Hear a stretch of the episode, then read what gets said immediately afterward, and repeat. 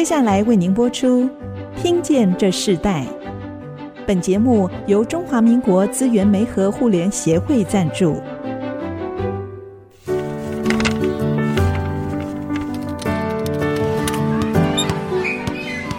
每一段经历都是学习，跳出框架，培养一个人对学习的渴望。爱，一起学习，听见这世代。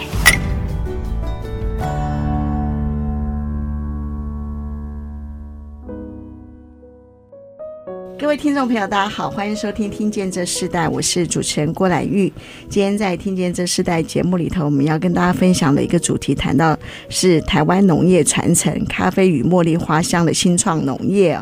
那我们知道，其实，在台湾这个美丽的宝岛上，我们常常看到我们的很多的农业哦，从过去传统的农业到现在新创的农业，台湾的变化是非常非常大。甚至在以前在台湾早期的时候，我们的农业开创就已经很先进。我们的农业先锋队哦，他们常常到国外去帮助很多人做开垦和扩建的工作。可是台湾在从早期的这个时代到现在哦，好像一个农业新复兴一样。我看到非常多的年轻人，甚至非常多的新世代，已经在改变台湾农业的整个一个发展。那我们今天要特别跟听众朋友分享，就是我们知道。台湾很多的人，现在应该是说全球人喝咖啡的比例是越来越高。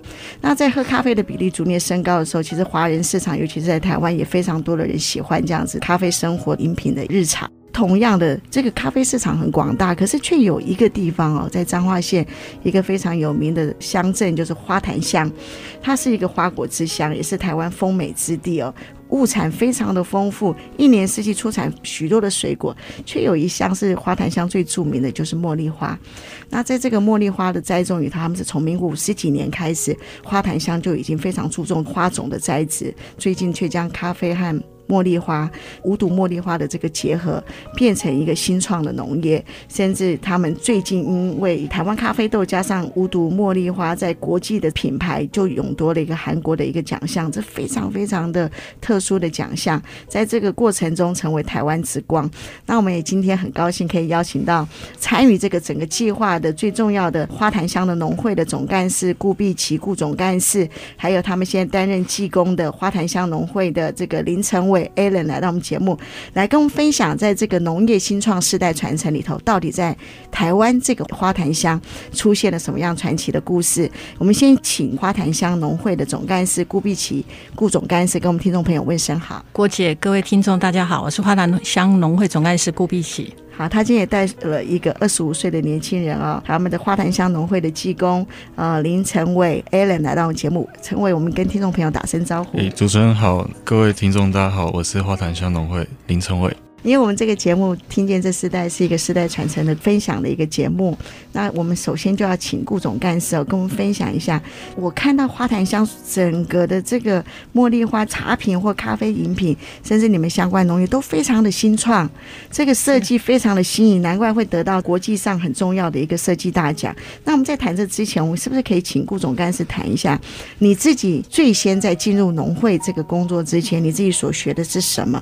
你为什么会？进到跟台湾农业有关相关性的工作，听说已经做了十几年啊，嗯，十六年有了，好，是不是可以介绍一下你的背景？是我的第一份工作，其实在彰化第六信用合作社，也因为家里的关系，就是我其实家里都是务农的，那我爸爸妈妈希望我找一份比较稳定的工作，早期在合作社结了婚就没有工作了，好，那爸爸妈妈希望我转到农会。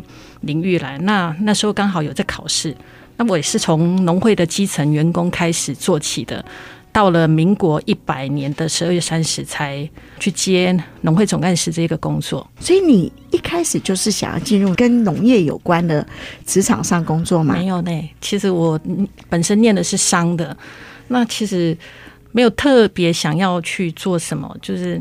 可能爸爸妈妈说什么就走什么，那帮你规划好的路就照这样走，单纯这个想法而已。是是，那这个农会其实进入从过去的农业时代到现在是完全不一样，是是变化是一年变化的速度就更快，对不对？嗯、那我们就以花坛乡这个乡镇来看，你过去在进入到花坛乡，它过去的农业到现在不一样的特色里头，你可不可以先跟听众朋友分享花坛乡整个现在最重要的给大家一个 image 特色是什么？其实花坛它其实是我们刚刚说百果之乡嘛，你要什么水果这里都有，但是面积没有那么大，呃，又因为呃这里地理环境一半平原一半山坡，所以这里的呃水果像呃山坡上面比较容易种的，像一般的龙眼啊、荔枝啊、杨桃啊，哈，甚至说呃我们平地种的这些稻米、茉莉花，然后番茄。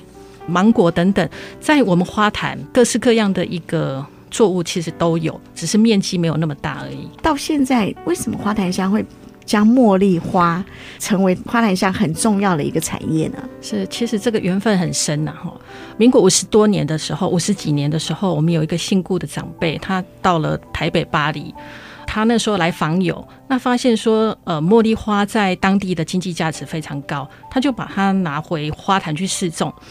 没有想到说花坛因为土壤排水性好啦，然后加上阳光充足，所以茉莉花在花坛长得非常好，花大，然后香味又足。因为当时候的经济价值高嘛，所以花坛就引进来种，那也大面积的种，几乎家家户户都会去种了。因为当时候的经济价值只要一分地种两年，大概又可以买一分地，所以当时候的经济价值非常高啊，所以大家都抢着种。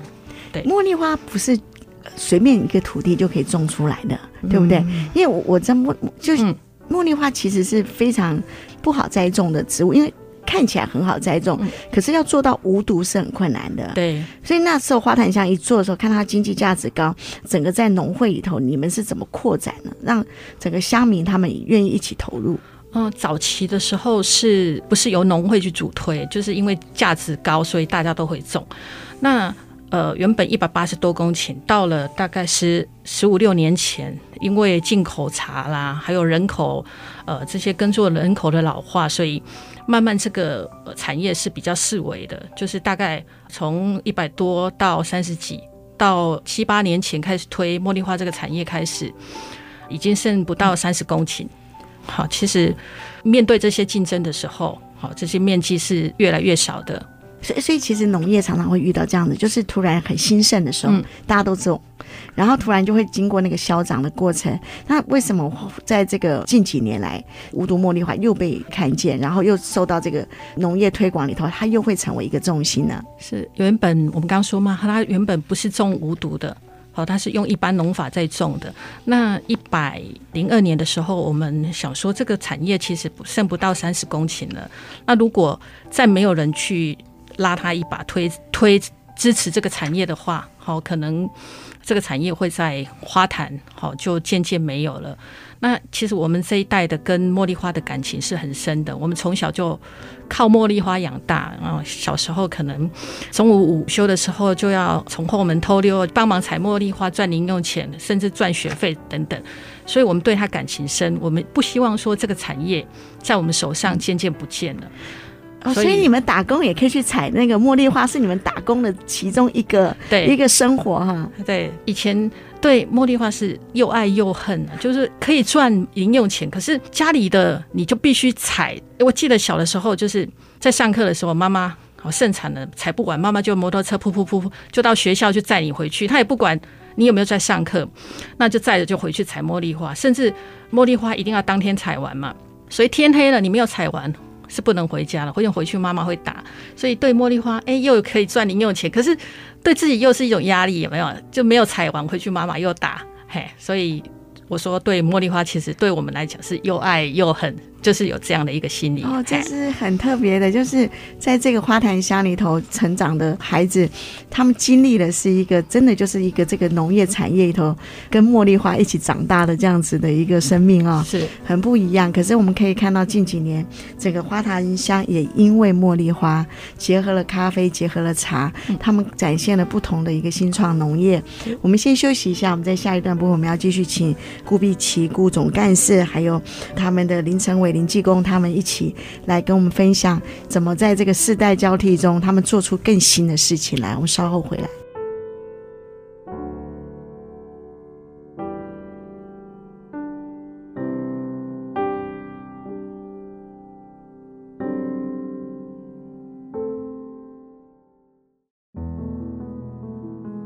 欢迎回到《听见这时代》，我是主持人郭兰玉。今天在《听见这时代》节目里头，我们跟大家分享的主题是台湾农业传承咖啡与茉莉花香的新创农业。那我们今天跟我们一起分享的来宾是花坛乡农会的总干事顾碧琪顾总干事，还有花坛乡农会的技工林成伟 Alan 来到我们节目。当初为什么会将这个无毒茉莉花跟咖啡结合在一起，甚至你们也跟茶结合在一起？过程中里头，你们怎么去改变这些新创的新？新的农业展现出来的成果呢？哦，像其实早期茉莉花在花坛的那种利用，就是经济价值，就是在熏茶的部分。那有在花坛有五十多年的一个熏茶工艺。那我们都知道，其实我们市场上的两大饮品就是茶跟咖啡嘛。当我们茶类已经发展到也不是一个极限，就是我们各式各样的茶我们都试了，像红茶。乌龙、金萱、包种、四季，我们各式各样的茶都去做了结合了。我们想要突破茶这一块，那我们就想说，哎呀，市场上既然有两大饮品，那我们从咖啡去试试看好了。咖啡其实也是一个大众嘛，就试了，也不是一年就成功。我记得好像我们试了两三年。推出之后，其实是受到很多人就蛮喜欢茉莉花的这个花类的，他就会想说去试试看啊，没有想到说推出之后，这个结合的那个味道，咖啡茉莉花结合的味道啊，真的让。来品尝的人都觉得非常的惊艳。那我想请教一下这个陈伟哈，你自己在参与这个新创农业，然后你也加入这个团队，你自己看到这个茉莉花和咖啡这个结合里头，然后又得到这个韩国这个设计大奖，你可以分享一下你当初自己怎么进入到农会的这个农业的技工的工作？你有自己在进入之前想过你会参与这些计划吗？因为我从大学到研究所，我都是读园艺系，就是农业相关的科系。我就想说，平常都已经从学习农业，那我以后毕业后工作当然是要从农业开始着手。在从小的时候，因为家里我父亲就是很常就是泡茶让给我喝，然后教我怎么辨识好的茶、不好的茶。那我也从中学习到很多茶叶相关知识。那对于这茶叶跟咖啡这两个。都是蛮有兴趣，然后很高兴花坛乡农会的顾总干事让我有这个机会，可以在一起加入这个团队。那你自己进到这个农会的时候，你有看到对过去农业的印象到现在不一样的？你觉得最大的差异在哪里？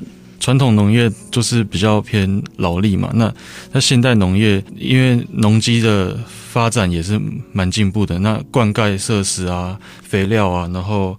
还有一些病虫害的防治，以现在的农业技术已经是可以做到非常有水准的，所以在对于我们无毒的茉莉花栽培是非常有帮助。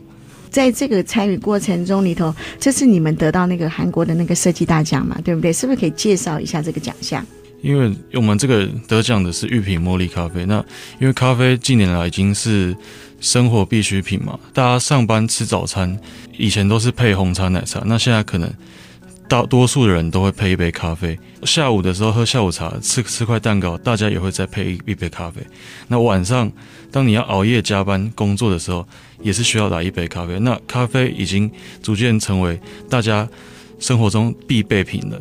那我想这次的玉品茉莉咖啡是使用我们国产的咖啡豆，配上无毒耕作的茉莉花熏制而成。那包装设计很高兴是可以得到那个奖项。那好的包装是可以吸引消费者的眼光。那为什么他们会一直购买的原因，是因为里面的咖啡豆的品质是非常有特色，会让你喝了又想再喝。所以你在这个过程中里头，你你自己觉得？刚刚你讲到好的包装会吸引人，其实真正口味要口感要很好。你提到说，其实你们是用国产的咖啡是和国产的茉莉花，这个很重要，因为这整个原产地就是台湾。当初是特别的要这样子的一个组合吗？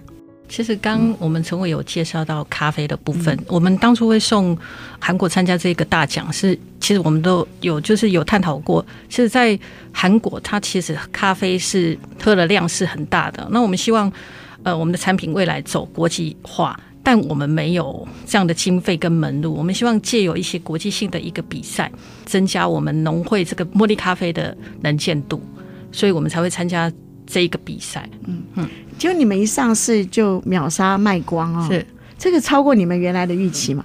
我们说这其实咖啡算贵也不算贵，也不算便宜了。那当我们呃农会要去推这样的产品的时候，其实我们惊惊，我们怕这样的价格定位好是不是人家可以接受啊？我们这样的产品我自己认为好，但一般消费者真的觉得它是好的吗？所以我们自己其实也蛮担心的。还是，嗯，可是预期效果这么好的时候，你你那时候是什么样一个心情？哎，明年要多做一点，比你要多做一点。哎呀，就是它其实是蛮限量限季的东西，嗯、因为我们要求咖啡豆它事实上是要新鲜嘛，好那个鲜味，所以呃，每年大概就只有在这个季节。会喝得到，也不能做太多了，因为我们现在的技术虽然可以，但跟茉莉花做结合之后，我们还要再呃去做试验，看看是不是保存的期限是不是可以如一般单纯的咖啡这样。咖啡的香气和茉莉花的香气其实都是很很浓郁的啊、哦。对，那你们怎么去平衡这个香气？我们试很久呢，我们试了一两年，试了国产咖啡，呃，试了进口的咖啡，那个比率。还有本身咖啡的中烘焙啊、浅烘焙啊的那个嗯程度不一样，好配的咖啡不一样，哪一种出来的黄金比率是？我们有一个内部自己组成的一个评选的委员就对了。我们这样的产品，呃，我们自己大概呃七八成、八九成大家喜欢了，我们才会上上架这样。嗯，所以这个团队都是像陈伟这么年轻的这样子的这些人参参与嘛？他们这个部门都是年轻人，嗯，对。当初这个是一个特意去寻找这这个世代一个新的世代，让他们组成的一个团队。是总干事当初你们去设计这个计划，要这样的年龄，最重要的原因是什么？呃，其实我们都知道农会它其实是一个比较制式比较老的一个单位，用原来这些同事、这些员工去做这这些事情的时候，我们怕跳脱不了原本固有的那些想法。现在的年轻人接触的多，也看得多，也有不一样的创意。我们希望借由这些年轻人，开发出不一样、各式各样的茉莉花产品，来让更多人喜欢茉莉花。你在推动一个这么新的一个模式，农业模式，你那时候你觉得最大挑战是什么？销售吧。以前的茉莉花其实最早利用就花茶，但它的定位是比较低价茶。当我们用无毒茉莉花、无毒的一个栽培方式去种植茉莉花的时候，它其实产量刚开始不到两成，不到三成，到现在五成，这中间的成本一定会反映在我们的产品上面。那相对我在市场上面的价格，就一定是比一般的茶类还贵。这是对我们来讲，我们自己在定价方面就是一个挑战了。不要说推到市场上，其实。大概就是这一方面吧。那你怎么怎么让你自己一直继续推动突破这些？这个信心是从 是是依据什么呢？嗯、呃，其实其实就是它市场上我推出的东西，我每年很快就呃可以卖完。推了新的产品，消费者的接受度反应让我觉得有信心，因为我的东西有人买，我就有信心去扩大我种植的面积，去开发更多不一样的茉莉花产品。嗯，对，其实就是。反馈吧，消费者的反馈。所以其实总干事是一个很有信心的人啊！你在这个新的一个新农的一个突破创意中，你我看你带这么年轻的这些世代的这个年轻人一起来突破一个从从从一个过去的农业的机制进入到无毒农业，甚至进入到结合的啊不一样原物料植物它们的相结合，然后做出一个这么新的，真的是让花坛香再一次的让人耳目一新啊！改变了这样子的一个农产。的不一样的一个流行，还甚至一个时尚的一个代表。我们稍后回来。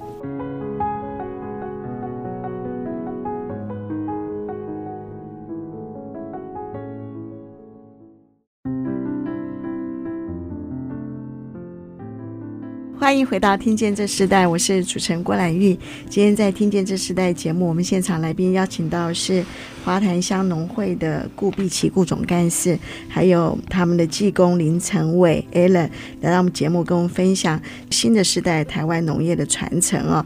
尤其他们最近在这个咖啡和无毒的茉莉花的培育的新创农业中，得到非常多人的赞叹哦，然后得到很多人对这个产品的更多的关注。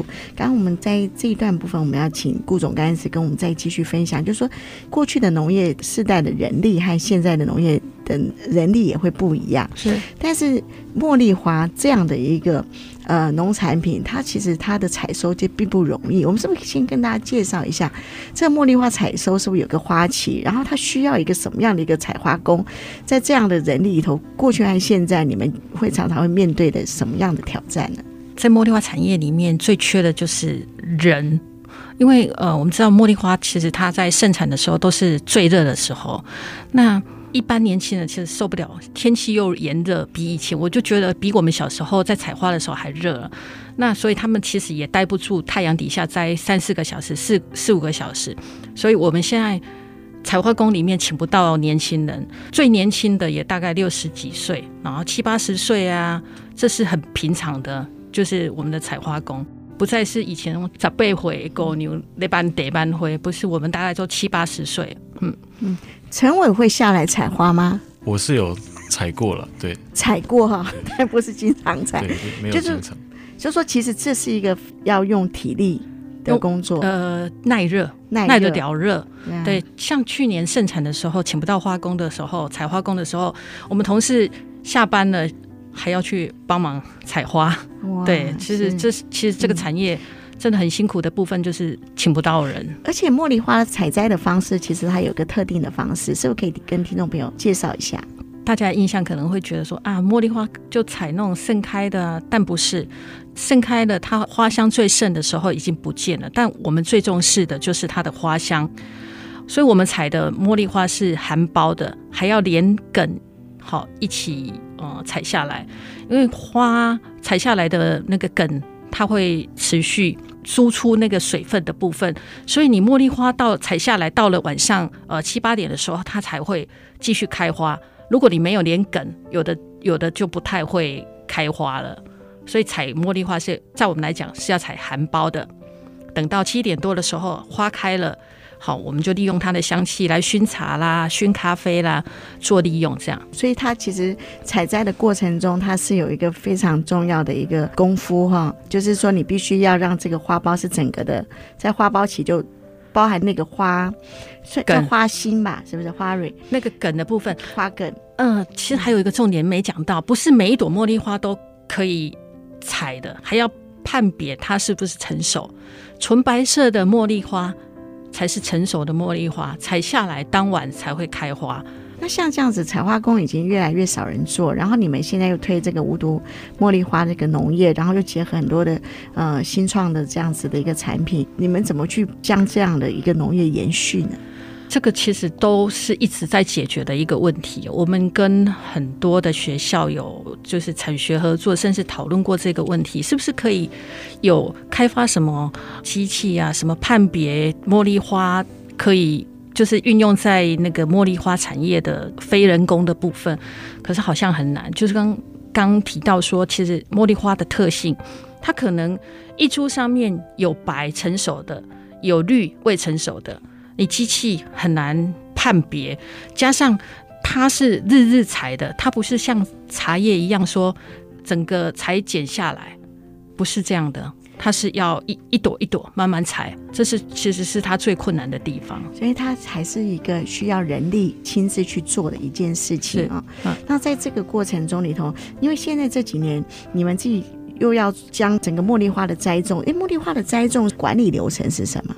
管理流程，它呃，像现在飞花季的嘛，哈，大概就是除草，好，就是除草，然后浇水，做这样的工作。到了呃，每年大概清明节的时候，茉莉花就会进行一个强剪，就是全部的茉莉花会强剪到一个高度。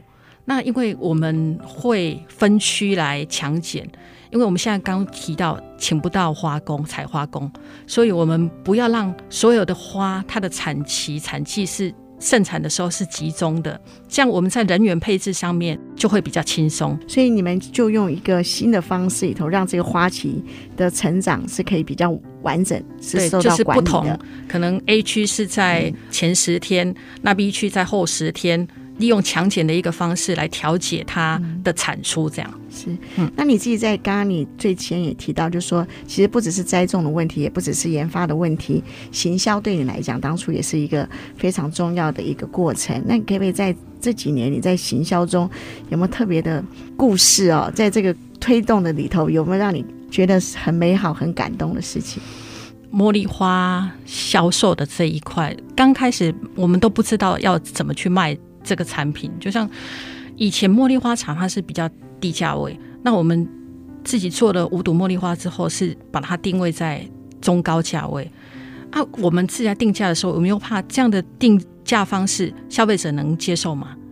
所以最大的困难点是我们自己都就不不知道怎么不敢去卖这样的东西，不知道怎么去卖这样的东西。这对我们来讲，要踏出那一步，其实是最辛苦的。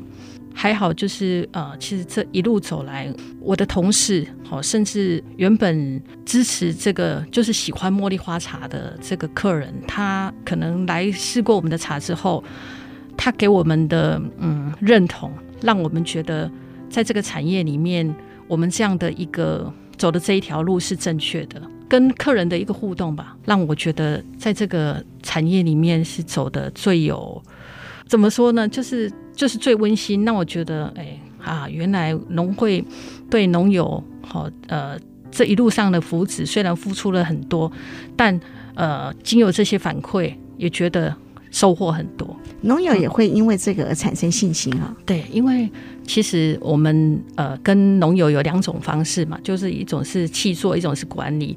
我们用三倍的一个价格，就是高于市场三倍的一个价格来保证收购它。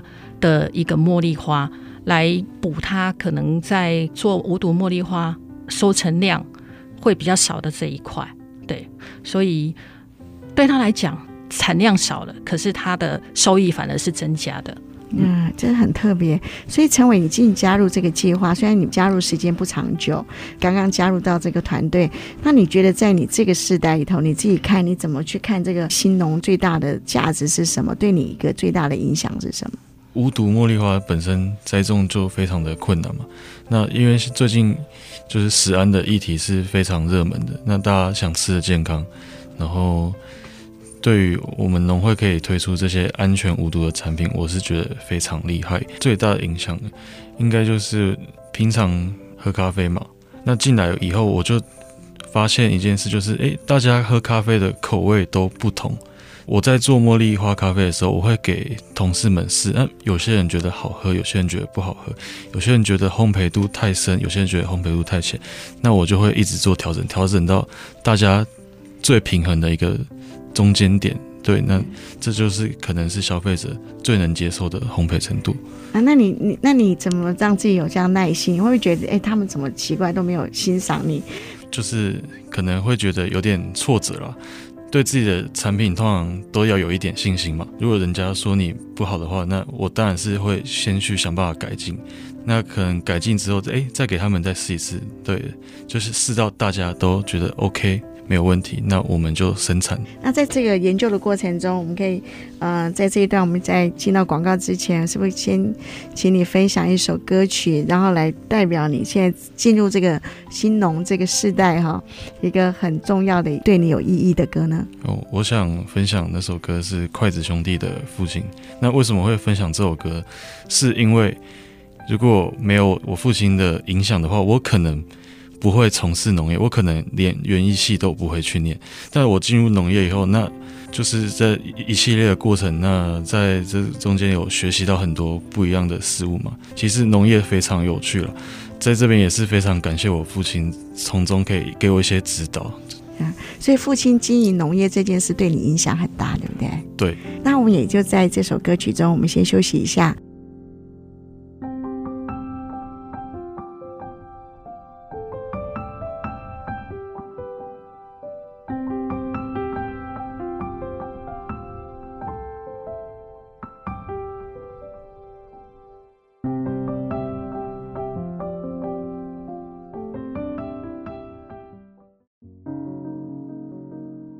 欢迎回到《听见这世代》，我是主持人郭兰玉。今天在《听见这世代》节目现场，我们邀请到来宾是花坛乡农会的总干事辜碧琪顾总干事，还有他们的技工林成伟 Alan 来到我们节目，跟我们分享在花坛乡这个新创农业的非常传奇的新的开辟的故事哦。那我们也知道，其实花坛乡在无毒茉莉花和这个无论是茶和咖啡的结合，在这几年是非常受到市场上的欢迎，甚至已经在最近经得到韩国的设计大奖。那在这个过程中里头，我们看到一个世代的传承哦，这样的年轻人开始加入农会，加入这个农业的这个研究和改良，是非常棒的一个传承。是。那在这个过程中里头，总该是你带着这群年轻人哈，你们在这种世代交替中怎么去磨合观念？那他们会不会常常出一些 难题给你们来？也是会啦，因为年轻人他们出去或者是网络世界上面接触到一些新的点，他有时候提出来，我说老也不老，说年轻也不年轻。但有时候我们因为这个这个团队里面，在这个单位久了，有时候自己会想不到。对我来讲，我就觉得啊，考倒我了，我不知道怎么去思考，甚至怎么去规划他们给我的东西。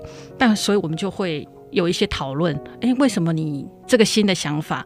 那你本身对这个新的想法，你有没有想说可以怎么做啊？或者是未来有什么样的一个执行方向？就是互相讨论呐。我们毕竟都要互相学习。好，这个。对我们来讲都是新的嘛，就是一个互相学习。农业它可能还是有一些规格，有一些制度。那在这样过程中，你他你觉得他们这个时代，他们最常常会提出来这个跟这个原有的你们传统的那个农业的方式里头最不一样的地方，甚至打开你一些新的眼界，大概会是有哪些事情？销售方面。譬如说，我们这一次，因为我们每年会办一个茉莉花季，实体的茉莉茉莉花季的部分，但因为今年呃茉莉花季没办法办了，这些年轻人就会想，哎呀，线上来策展，换成线上策展的一个活动方式。好，这可能以我们实体活动办过办久了，想啊，网络上面到底怎么办？年轻人的想法就很重要了，对、嗯、他们就会反馈给你这个部分，这样，嗯嗯。成伟遇到你们想要做一些创新的时候，你们怎么去跟你们的主管沟通呢？讲自己的好处嘛，对，当然是把自己觉得，哎、欸，我们这个提议觉得这样可以让主管接受的方式来表达给他们知道，对，知道这个是对我们农会是有帮助的。那如果建议不成呢？建议不成，一次不成就在第二次。那你有因为这样的沟通过程中受挫过吗？我我觉得其实我们主管的方面都是蛮蛮能接受我们的意见啊，对啊，因为大家都会坐下来好好的讨论这样。我觉得我在这里他可能不太敢讲。我觉得新一代你进入到这个农产这个产业里啊，那刚刚你提到你父亲对你的印象很深，然后你自己在看到同才也在一起进来，你们研究方式不一样，那你自己有期待在你的工作上可以展现出一个什么样成果和价值吗？我想就是让我们的茉莉咖啡可以发扬到国际上面，那让大家一想到哎，茉莉咖啡想到台湾的花坛香，这是你现在最重要的一个。理想和任务，对不对？是。总干事，你那你自己在进入到农业，然后你其实从小就在一个乡村型、农业型的环境长大，你自己父母对你最大的影响是什么？这一路走来，其实爸爸也是农会人，服务奉献其实是这一路爸爸给我的一个他的典范就在那里。爸爸说一句啊，他说：“一不被探及，一敢被探名声。”他希望培养我们这些孩子，是可以让他。做好服务，做好本分，可以让他觉得很满足，栽培我们就够了。其实他不希望我们所谓赚大钱啊，干嘛的？他其实没有这样的一个想法。所以父母亲给我们的一个就是奉献吧，服务吧，在这个农业里头一直这种推动，你都没有疲惫过哈。也会累啦，像等一下我要推荐给大家的这一首歌，其实就代表了我这一路走来的一个心境吧。刚开始，其实在这条路上，其实是孤独的，就是因为茉莉花无毒，没有人做过。那其实这些长辈也不觉得无毒种得起来，所以这一路走来，其实刚开始是没有人支持的嘛，就是那种孤独的感觉。那到后来就觉得，哎，呃，有。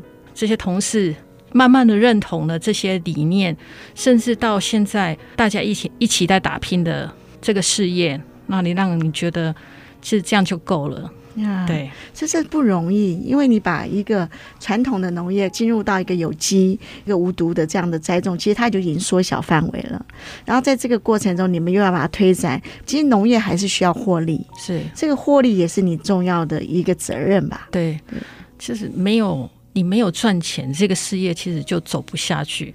你说茉莉花产业赚很多吗？其实也没有，但是你可以发现你。做出来的这些东西是受喜爱的，没有赚很多钱，但是至少你损益平衡。那你又可以帮农友，那你本身农会自己也成长了。你可以发现，在推无毒茉莉花的这个产业的路上，有这么多人支持你，你同事跟你一起打拼的时候，你就觉得其实够了啦。陈伟，如果有你们还有更新的伙伴要进来，你会建议跟像你这么年轻的人，他们进来的话，你觉得最重要的一个态度是什么？要时常保持快乐的心情。你都很一路很快乐哈。我很快乐。研发，你觉得研发最辛苦的地方在哪？最辛苦的地方就是你要不断的尝试，因为有可能你试出来不如你想象中的那么好，你就要一直想办法。哎，我到底哪个环节出错了？那你自己觉得，在这个农会的这个环境中做研发，很多人觉得农会是过去一个传统的方式，到现在、嗯、对你来讲会有困难的地方吗？不会，因为。主要是上面的主管都蛮支持我们的，对，他们在各方面都会给我们一些协助与建议。这样，在这个过程中，总干事是不是可以跟我们分享一下，你对这个新的世代，他们投入到农业，你对他最大的鼓励和建议是什么？每个人其实，在不同的领域里面，其实都有他的价值。只要你愿意，你都可以在这个领域里面发挥得很好，然后找到。嗯，属于自己的快乐，就像我们陈伟一样。虽然很多人觉得农会就是啊一个制式啊，可能不活泼啊，可能来到这里可能没什么好玩的，但我们陈伟可以乐在其中，表示说他在这个工作里面啊，甚至在这个单位里面，他是认同这个地方的。所以我觉得年轻人不要自我受限了啊，这个农会可能是单位老，可能不适合他。那你就失去了来这里快乐的一个可能性了，对。嗯、但他说他非常快乐。那那你觉得在这个农业的推展中，要如何透过农业回馈社会呢？你们有一些实际的案例吗？哦，其实农会现在做的很多方面，像呃我们在乡内推的国小生、国中生的一个些作业组。让这些小朋友认识家乡的茉莉花，还有那种认识家乡的作业组。我们其实，在农业方面，就是从根苗，从我们这些小学生开始做起。另一方面，就是农会其实赚的钱跟一般的那种银行比较不一样，就是我们会去补助农友，嗯、哦，在农机具啊，或者是在他们的肥料、农药啊，哦，各方面，农会会去做一个回馈。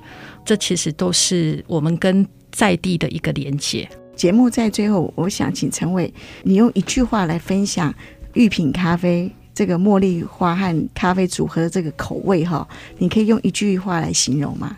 又香又浓，回味无穷。呃，又香又浓，回味无穷啊！那我们希望品尝到花檀香茉莉花咖啡的饮品的听众朋友，都可以像陈伟所说的，又香又浓，回味无穷。那我们节目最后也请顾总干事跟我们分享一首歌曲，然后来作为跟听众朋友一起分享，在你整个农业的新创的这个过程中，体验你的所有经验的过程。是啊，我推荐詹雅雯的《人生公路》，从一开始可能很孤寂。到慢慢体验人生，其实可以有不同的加入，甚至未来是更多不一样的一个方向的时候，我觉得《人生公路》这条歌让我这当时候在听的时候是觉得很有感觉的。在节目最后，我还是要提醒听众朋友，这个节目是同步在 Apple Podcast 还有 Google Podcast 上架。如果你在 Podcast 收听的时候，欢迎按一下订阅，就会每集收到我们的节目，收听是很方便的。那喜欢我们的节目，也欢迎到 Apple Podcast 评五星，并留下你的心得，给我们支持与鼓励。所以，我们这节目不止在频道播出，也在网络上播出。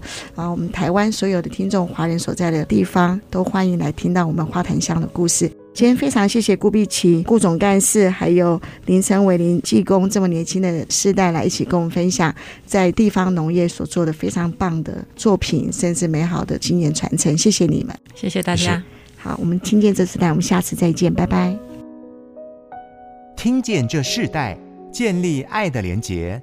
中华民国资源媒和互联协会邀请您一起启动公益资源，实现分享与给予的良善社会。